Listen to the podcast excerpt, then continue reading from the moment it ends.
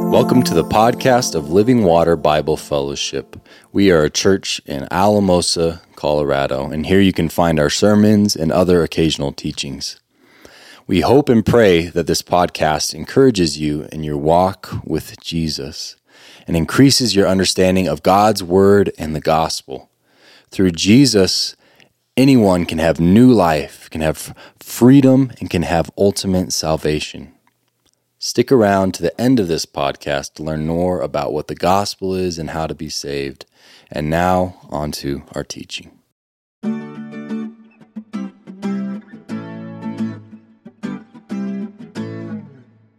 Our Lord Jesus is worthy of worship. Our Lord Jesus is worthy of our deepest praise. Let us live lives that worship Him, glorify Him, and honor Him forever until He comes. Please open your Bibles to the book of Revelation, chapter 4. Book of Revelation, chapter 4, verse 1, please. Our Lord is worthy of worship. Our Lord is worthy of praise. Our Lord is worthy of our lives.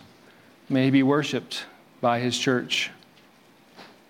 After this I looked, and behold, the door standing open in heaven. And the first voice which I heard speaking to me like a trumpet said, "Come up here, and I'll show you what must take place after this." And at once I was in the Spirit, and behold, a throne stood in heaven with one seated on the throne. Remember last week as we went through this text, we were stunned and we were overwhelmed by the vision that John had of heaven. We have many connotations of heaven, many ideas of heaven, many dreams of what it might look like. But what John is shown initially is a throne. He's shown the throne and one seated on it. Glorious, awesome, powerful, eternal God. Before the service, somebody brought me some rocks. If you remember last week, we discussed how God was shown, was seen to John, was given a vision by John was given a vision by the risen Jesus of what that God might look like, and all approximations, all pictures. Because how can you sum up an infinite God? How can you describe Him through human eyes? And you can't. And so in verse 3, He sat there, had the appearance of jasper and carnelian.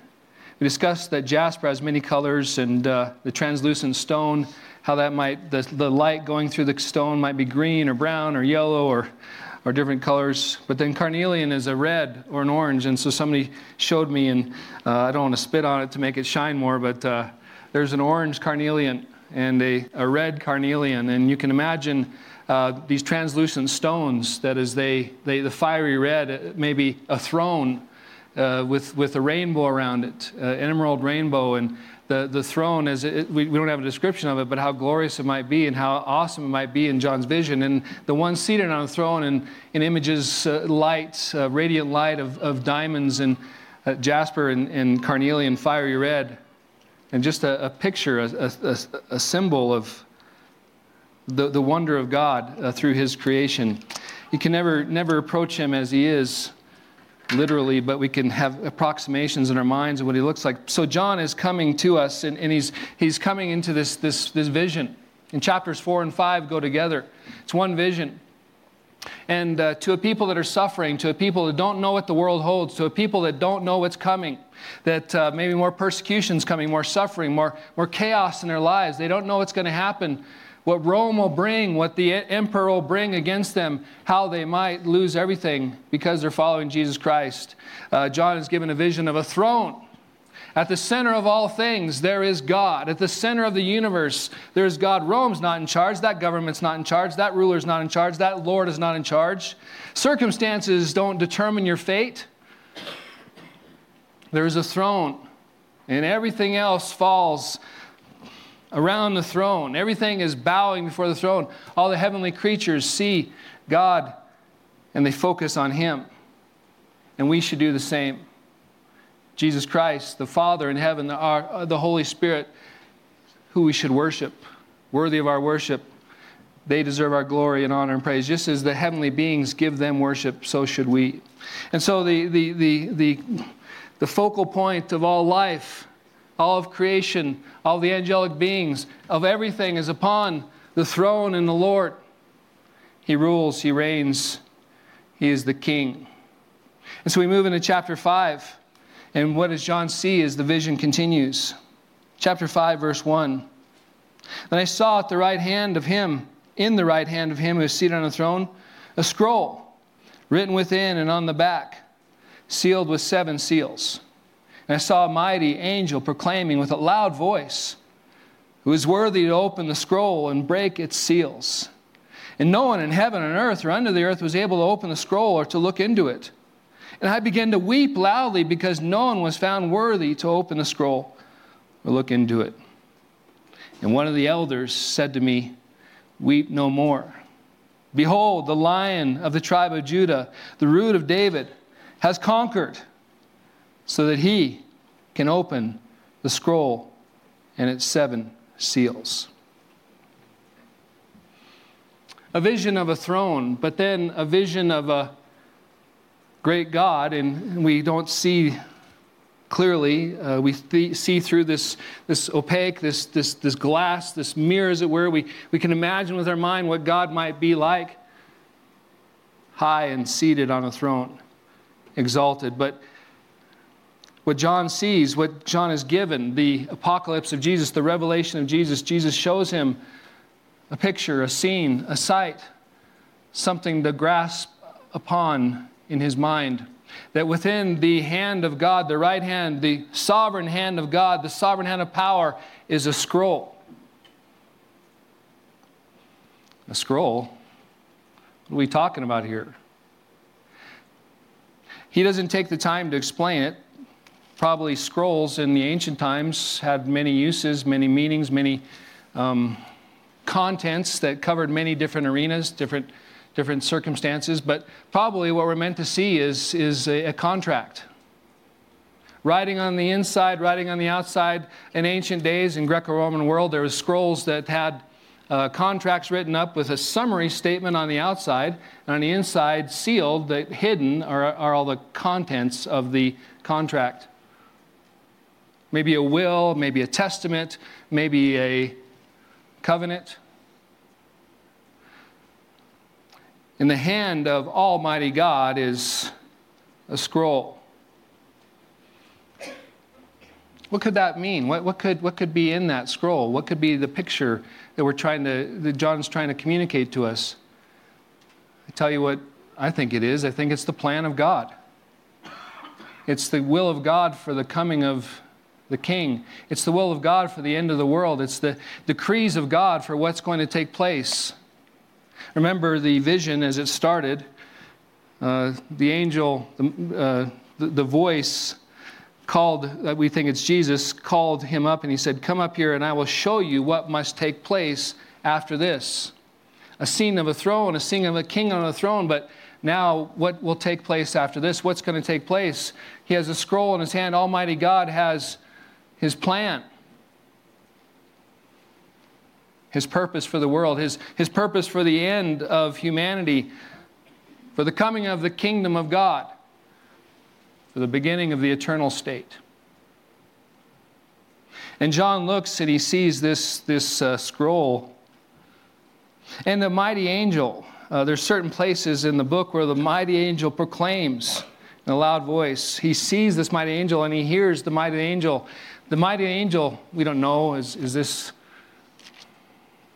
one of the great angels, Michael or Gabriel? We're not told.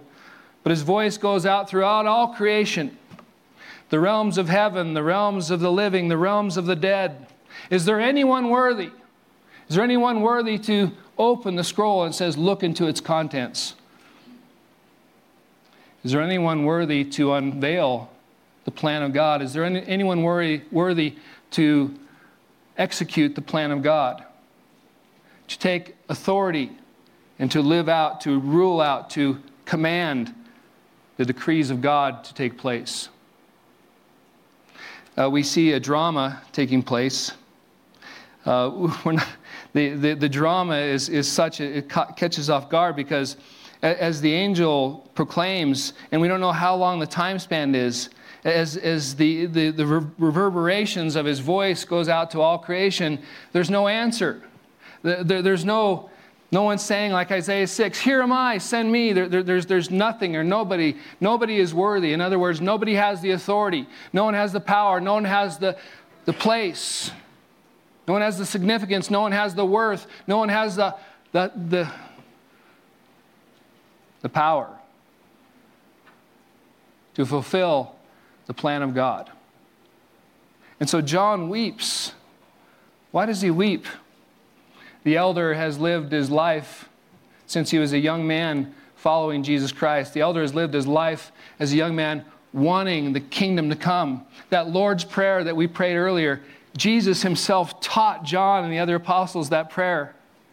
May your name be hallowed. May your name be honored on the whole earth. May you be exalted by everybody in the whole earth. May your kingdom come. How many decades has he been praying that prayer? Zealously, passionately, as he's suffered for Jesus, he's shared the gospel again and again with people, as he's called people to walk with Jesus as their Lord and Savior. How many years has he prayed that prayer?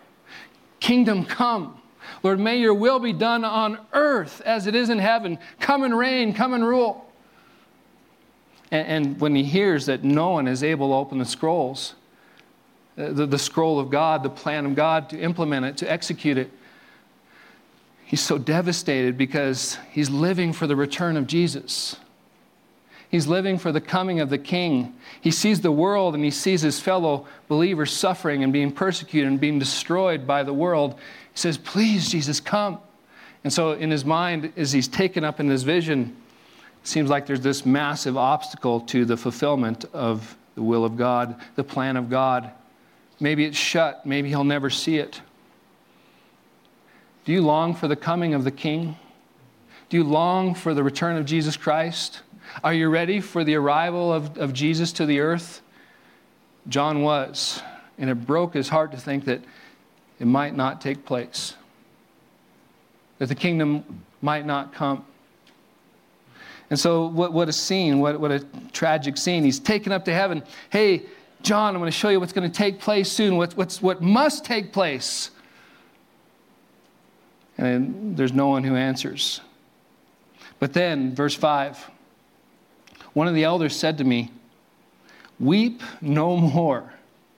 Behold, the Lion of the tribe of Judah, the Root of David, has conquered so that he can open the scroll and its 7 seals.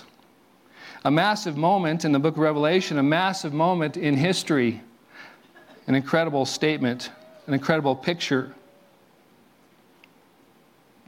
He has conquered. What does that mean? Conquered what? Conquered who?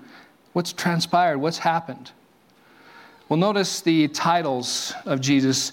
We move from eschatology to Christology. In other words, the coming of the end, the promise of the end, the scroll with God's revelation and God's plan. It's there. And what's going to happen? Well, one is worthy, and his name is Jesus Christ.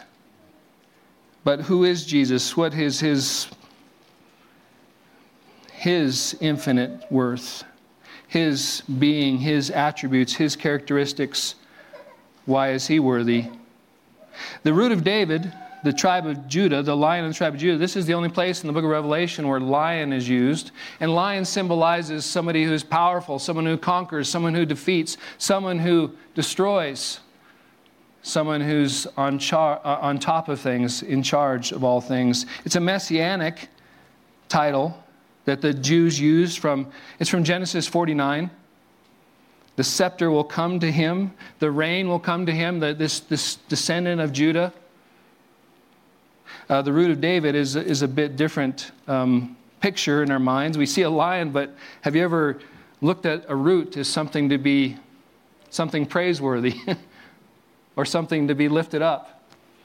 The Root of David, a descendant of David.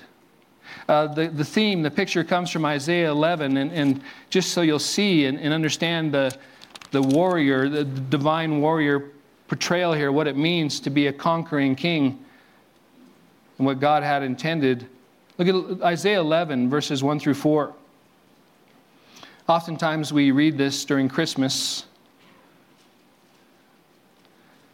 There shall come forth a shoot from the stump of Jesse, a branch from his roots that shall bear fruit. Notice what is upon him. The Spirit of the Lord shall rest upon him. Jesus was anointed as the King. The Spirit of wisdom and understanding, the Spirit of counsel and might, the Spirit of knowledge and the fear of the Lord. This descendant of David's father Jesse, he will be this one who carries the Spirit. His delight shall be in the fear of the Lord. He shall not judge by what his eye sees or decides disputes by what his ears hear. In other words, he's going to be a man that follows God completely. But with the righteousness he shall judge the poor and decide with equity for the meek in the earth. He shall strike the earth with the rod of his mouth, and with the breath of his lips he shall kill the wicked. The root of Jesse, the root of David, is another messianic title that was used for Jesus a lot. The anticipation of the Jewish people was that there was a king who was coming who would slay all the wicked, who would bring justice to the earth, who would end all, as Isaiah said in 9, end all oppression, who would bring the kingdom to the earth, and his reign and his rule would be for evermore. And so John is weeping, and the elder said, wait. Sometimes when we sing those songs, my God is a lion, some of the metaphors, some of the pictures, we're not meant to think about that in a literal way. Think what's behind the metaphor. Think what's behind the pictures.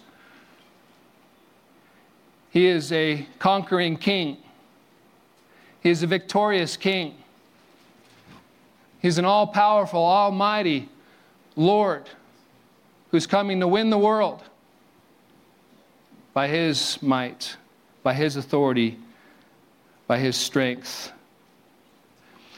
John is told, weep no more, for he has conquered. He can open the scroll and its 7 seals. So we have in this picture, this scene, this vivid vision of John, the king going to the throne and taking the scroll, receiving from God the plan of God. The reign of the king becomes the reign of Jesus. The destiny of the world is in his hands. The outcome, the outplay, the future, he holds it. He commands it. He decrees it. And it happens. But his conquering, his triumph, some of your translations said, he overcame. How did that take place? John, in verse 6, he sees something again. In verse 1, he saw at the right hand of him, he saw a scroll. And in verse 2, he saw this mighty angel. And in verse 6, he sees between the throne and the 4 living creatures and among the elders a lamb standing, as though it had been slain. Consider the scene. The elder says, look, behold, the lion. And he looks and he beholds and he sees a slaughtered lamb. Can you imagine a more strange scene, a greater mixed metaphors? Can you imagine the paradox, the struggle that John might be having in his vision? A lion, he turns to look and see a powerful, reigning Lord, a king in all his regalia, all his strength, all his might, and he turns and he sees a lamb with its throat cut. What a strange scene. He's conquered. Not through his power of 200 angels coming to destroy the earth. He's conquered not through his mighty decrees. He's conquered through his death. One of the great themes of the whole Bible is victory through sacrifice. One of the great themes of the book of Revelation is overcoming through sacrifice. The king reigns through defeat, supposed defeat, through weakness, through sacrifice, through suffering. When it talks about Jesus overcoming, what we're talking about is Jesus overcame death. He overcame sin. He overcame Satan. This is a defeat of the devil. He is worthy to take the scroll because he's already defeated evil. Let me describe that a little bit for you. In Colossians chapter 2. Colossians chapter 2, one of the high statements of what Jesus has accomplished. Verse 13 through 15. Along with what Pete said during our communion service, we remembered that we were dead in our trespasses. We were dead in the uncircumcision of our flesh. But what did God do? God made us alive together with him, having forgiven all of our trespasses, by canceling the record of debt that stood against us with its legal demands, as he set aside, nailing to the cross. So there's a first scene here of Jesus being nailed to the cross, and all because all of our sins are upon him, all of our brokenness, all of our evil, all of our wickedness was carried by him. When he's nailed to the cross, it's as if our debts have been nailed to the cross. It's as if there's been a statement placed in the cross, paid in full. That if you're in Jesus Christ, you don't owe anything to God anymore. You don't because it's been paid fully by Jesus. You're no longer in his debt. You're no longer struck in your sins. You're no longer captured by your sins and your guilt and your shame. It's been paid in full.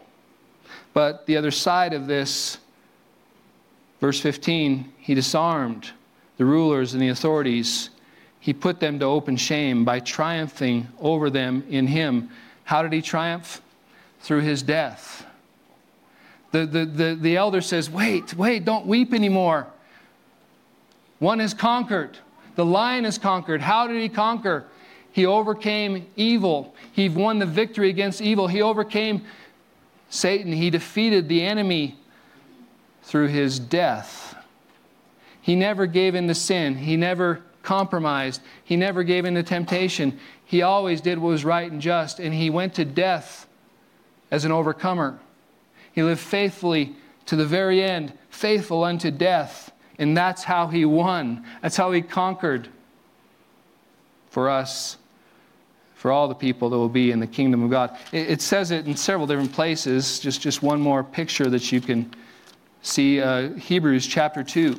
Hebrews chapter 2, verse 14.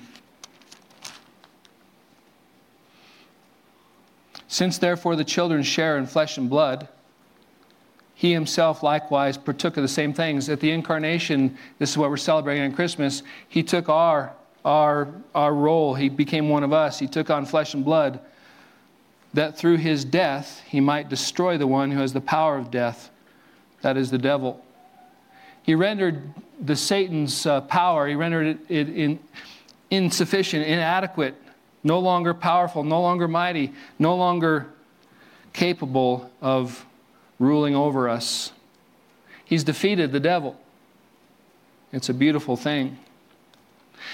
In Revelation, the vision that John has, the incredible vision that he has back in verse 5, weep no more, behold, the Lion of the tribe of Judah, the Root of David has conquered, so that he can open the scroll and its 7 seals.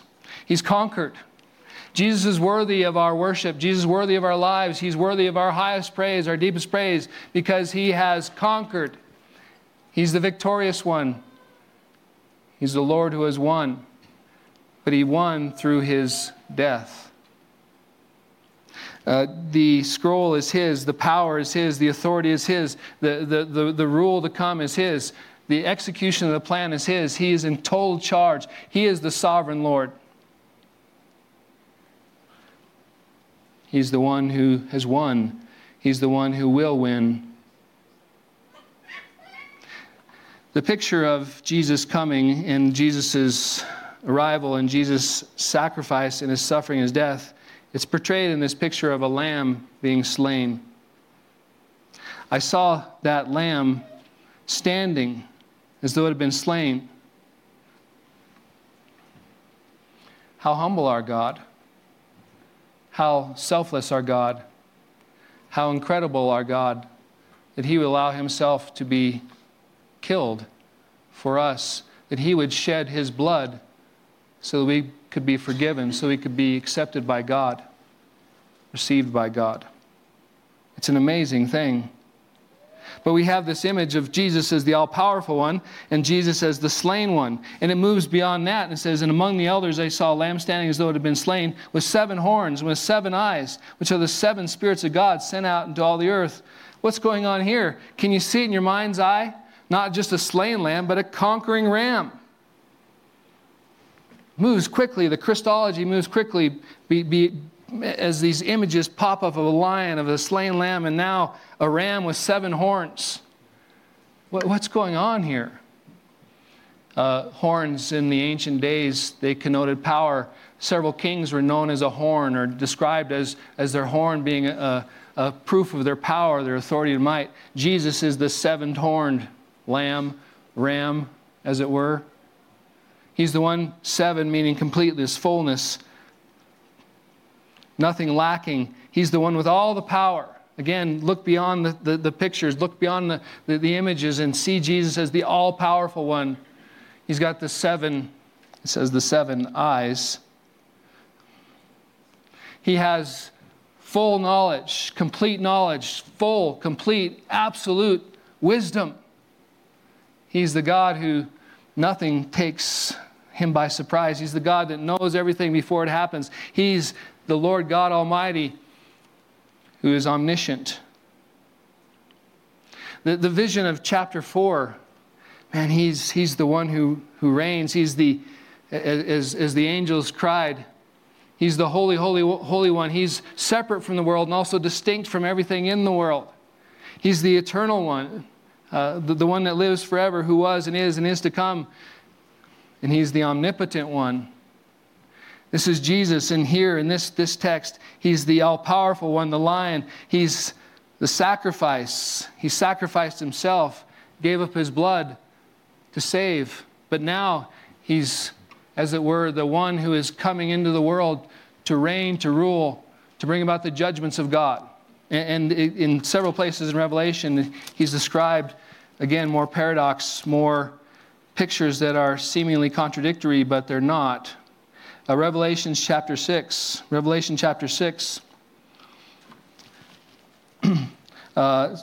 16, here in the judgment, the first set of seals, the six seals that's open, kind of a picture of the end, calling on the unbelievers of the world, the earth dwellers, as it were, calling on the mountains and rocks, fall on us and hide us from the face of him who is seated on the throne, and from the wrath of the Lamb. Do you ever think that a lamb could be wrathful? Wrath is God's holy anger against sin. When Jesus starts opening the seals, can you see it? Can you get the picture of what John was brought to heaven to see? I want to come up here and I'll show you what's taking place. He receives a scroll, the plan of God. There's seven seals on the scroll. Perfect plan. A complete plan, a plan that's without flaw, without error. And as in Revelation chapter 6, Jesus starts breaking open the seals. He starts opening the plan of God. He starts unveiling the future of history. He starts bringing about the end that God has decreed, that God has foreordained, written since the creation of the world, that's going to play out in time. And he comes as the conqueror. He comes as the one, as the judge, as a ram with horns, crushing and destroying and overcoming the wickedness of the world. 17:14 of Revelation. We see another picture of Armageddon. What happened at the cross?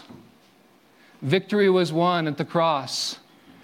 Victory happened. The hinge point of history, the turning point of history, was Jesus' death on the cross. What happens after that is all cleanup. What happens after that is all fulfillment of what's already taken place. In the last 75 years, theologians and pastors have been fond of talking about D-Day, World War II, where that victory that was won on that D-Day. The war didn't end for several months, but what happened after D-Day was just cleanup.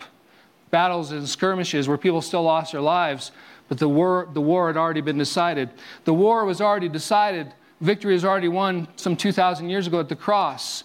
But Armageddon is Satan's attack. is Satan's attempt to overcome, to win. He has no hope, because they will make war on the Lamb, and the Lamb will conquer them. For he is the Lord of lords. He is the King of kings, and those who are with him are called and chosen, and they're faithful. The conquering Ram now is one day going to come upon the earth. And he's going to bring that army with him. He's going to bring his the defeat of the world with him. He's going to bring his kingdom and power and authority and might. It's an incredible scene, these first 7 verses of chapter 5.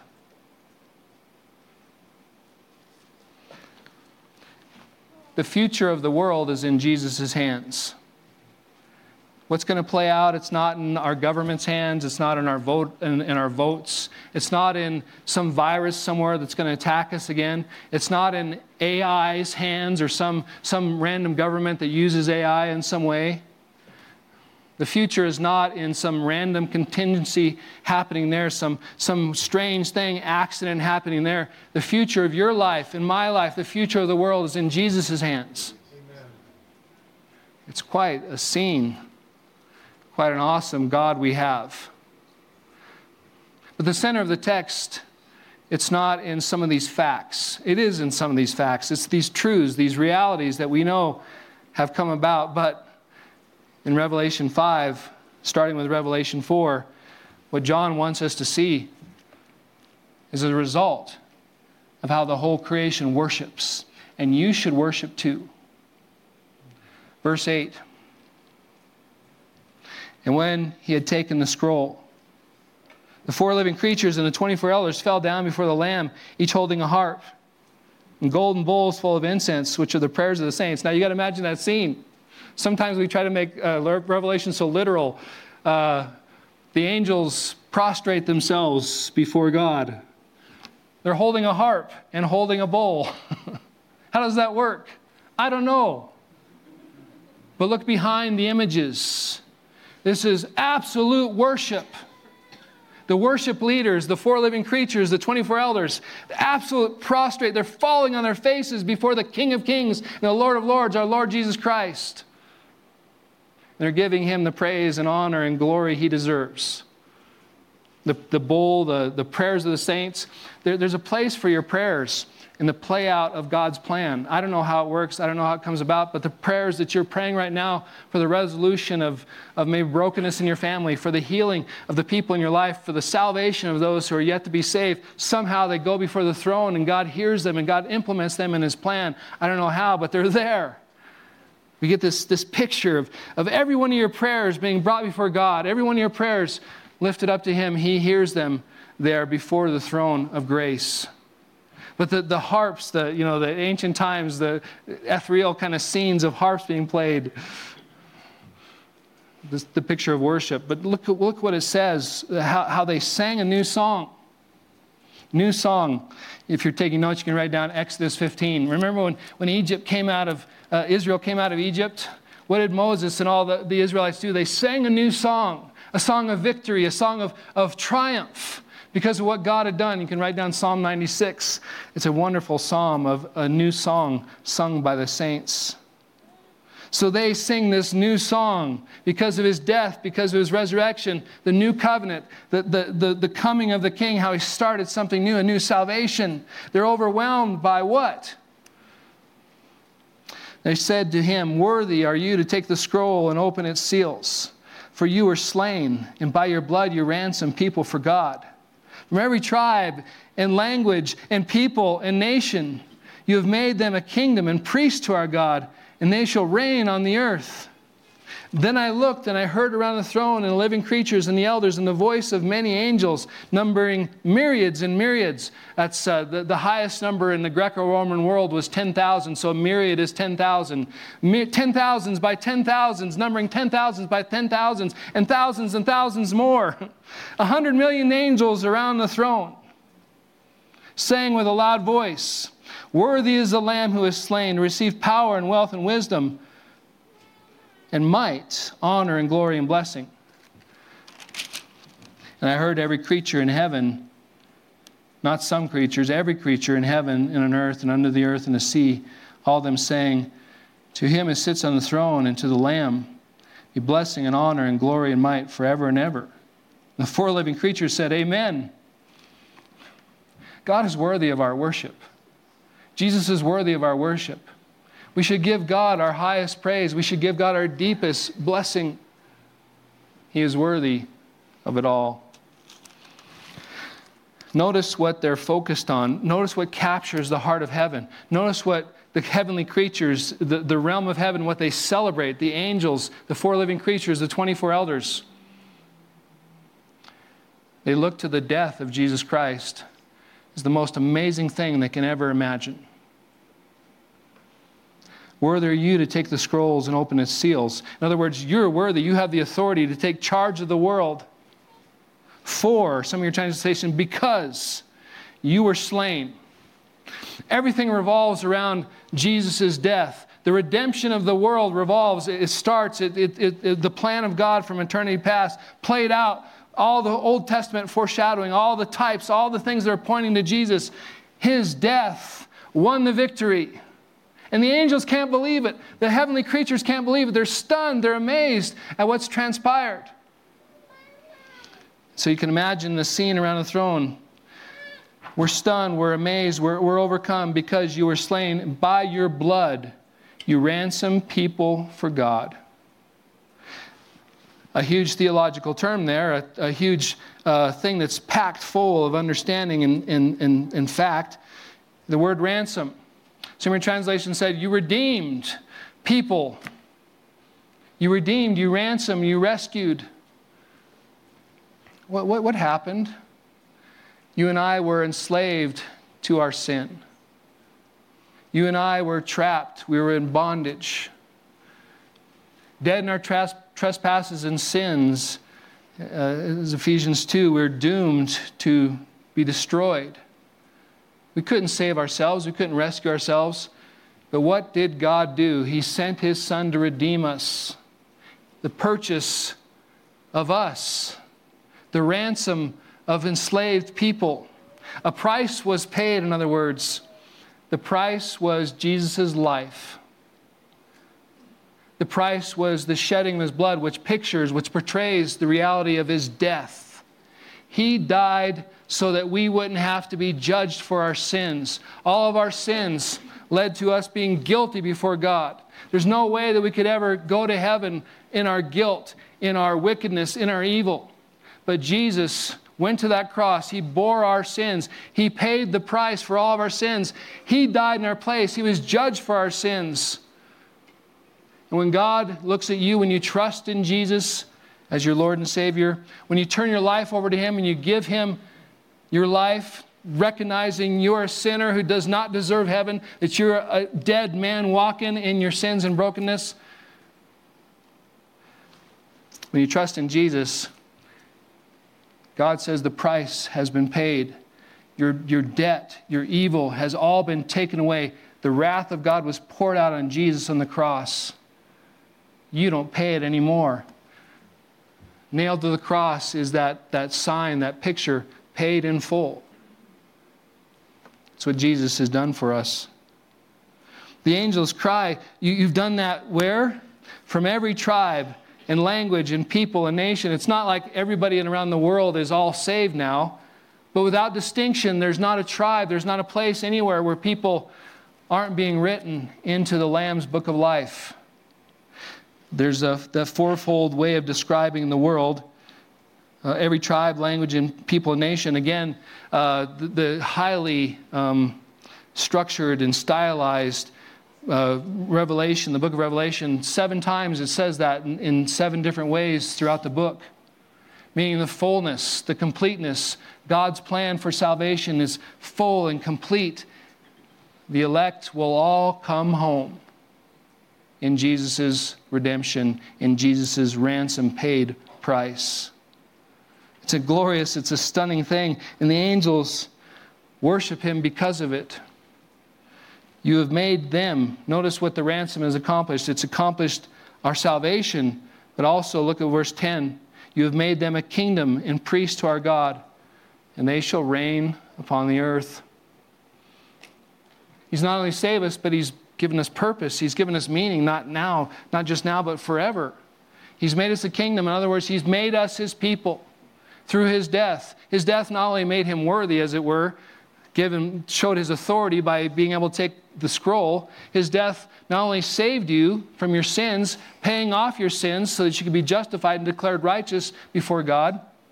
His death also created us to be a people of God. From whatever ethnicity, whatever background, whatever race, whatever language, whatever tribe we're from, we're all being made a kingdom for him. And individually, we're all been made priests, servants of God. Every one of us placed because of Jesus' ransom, because of his sacrifice, because of his death, he's made us to be God's people, to serve him forever and ever. And the angels, the heavenly creatures, the 24 elders, they're in awe. We should be too. Jesus is worthy of our worship. Jesus is worthy of us living our life for him because of what he's done and who he is. The scene from 11 and 12.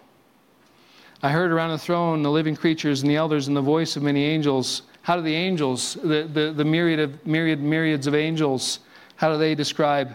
They give him a sevenfold. Again, this text, the seven becomes appropriate again and again and again. The completeness, the fullness. They give him full praise. They give him full honor. They give him complete honor. How do they worship? Worthy is the Lamb who is slain to receive power and wealth and wisdom and might, honor and glory and blessing. The first four are attributes of God. We praise you because you have all the power. You have the scroll. We praise you because you have all the wealth. Everything in the world is yours. We praise you because you have all the wisdom. You have the seven eyes. You lack no wisdom. We praise you because you have all the might in the world. You have all the strength. You have all the authority. The angels are crying. You can imagine the heavenly scene again and again when they're going around the throne. We praise you for these things, for who you are. And these are all the things that we also find in Revelation 4. The Father on the throne, the Lord God Almighty, Jesus is sovereign as well. One of the teachings of this text, it comes out subtly but strongly. He is God. He is the one we should worship. And their prayer is that may all honor be given to you. By who? They're already given him the honor. Their prayer is that all glory might be given to God, to Jesus Christ. By who? They're already giving him glory. They're saying, may all blessing be given to God. That's praise. Some of your translations say praise. May all honor and glory and praise be given to you. By who? Who are they speaking to? What is this revelation coming to? It's a prayer for us to give him the glory. A prayer for us to give him the praise. A prayer for us to give him the honor that he deserves. He's the one who saved us. He's the one who redeemed us. He's the one who ransomed us. He's the one who rescued us. He's the one who reconciled us to God. He is our Savior, the Lord Jesus Christ. What's stunning about this text, again and again, we come to it. I heard every creature in heaven, verse 13, on the earth and under the earth and in the sea. Now imagine that scene. Every creature in the realms of heaven. Every creature on the earth. Every creature, every being that ever was under the earth, maybe the realms of the dead. And in the sea, a fourfold scope. Every creature, everywhere. That means angels, demons, humans, birds, fish, everything in the poetic picture of the vision. Everything that exists for God's glory. Everything that exists ultimately will bow the knee. Everything that exists, all the animate creatures, even if they're not intelligent, in some way they will give glory to God. We should do it willingly. We should do it voluntarily. We should do it passionately. We should do it zealously because we have been redeemed. We've been rescued. The angels, the creatures, they give a fourfold response. To him who sits on the throne of the Lamb be blessing and honor and glory and might forever and ever.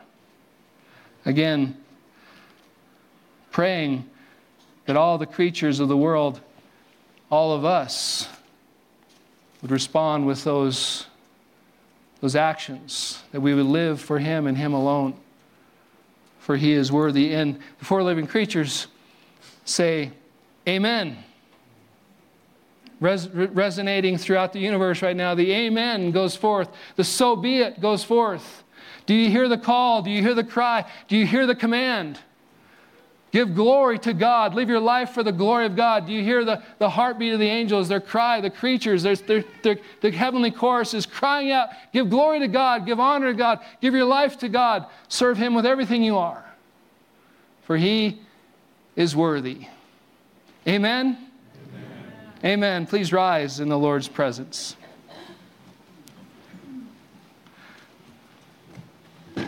Lord God Almighty, we come humbly today. We come with our limited offerings. We come with our broken lives. We come with our struggles and our strains and our worries and our concerns. But we came here today to worship you. And so we pray that you'd be worshiped today. We pray that you'd be glorified today. We pray that you'd be honored today by us. Not just today, but forevermore. Lord, may you give us the grace and the power and the foresight, the ideas to see what needs to be seen, to live the way that we need to live. Because, Lord, you're worthy of our lives and you're worthy of praise. Let us live it out in our words. Let us live it out in our deeds. Let us live it out in our actions of love towards others. Let us live it out in so many small ways of kindnesses and caring for others. Let us be godly people, righteous people, holy people, as an act of worship to you. Let us all resound with the heavenly creatures. Lord, give us the grace to worship you. Send us out in the world now with our families and our co-workers and our neighbors. Let us live with the creatures in heavens. Let us live in worship to you, and may it be our act of worship every day and every way, for your glory and your honor and your praise. Send us, Lord. You're worthy. In Jesus' name we pray. Amen. Go out in the power and the presence and the reality that Jesus is Lord. He loves you and he's with you. Go in peace. Thank you so much for listening. The gospel according to the Bible is that Jesus Christ, who was and is the eternal God, took on human flesh, was born of a virgin, died for our sins on the cross, and rose from the dead 3 days later. He then ascended to the Father's right hand, where he sits making intercession for his people, and right now he is establishing the kingdom of God on earth. You can enter into a saving relationship with God by repenting of your sins and placing your full trust in Jesus' life, his death and resurrection on your behalf. In Christ, you will find forgiveness, acceptance, freedom, peace, hope, and a future. If you would like more information about Christianity or Living Water Bible Fellowship, visit our website at livingwateralamosa.org. God bless.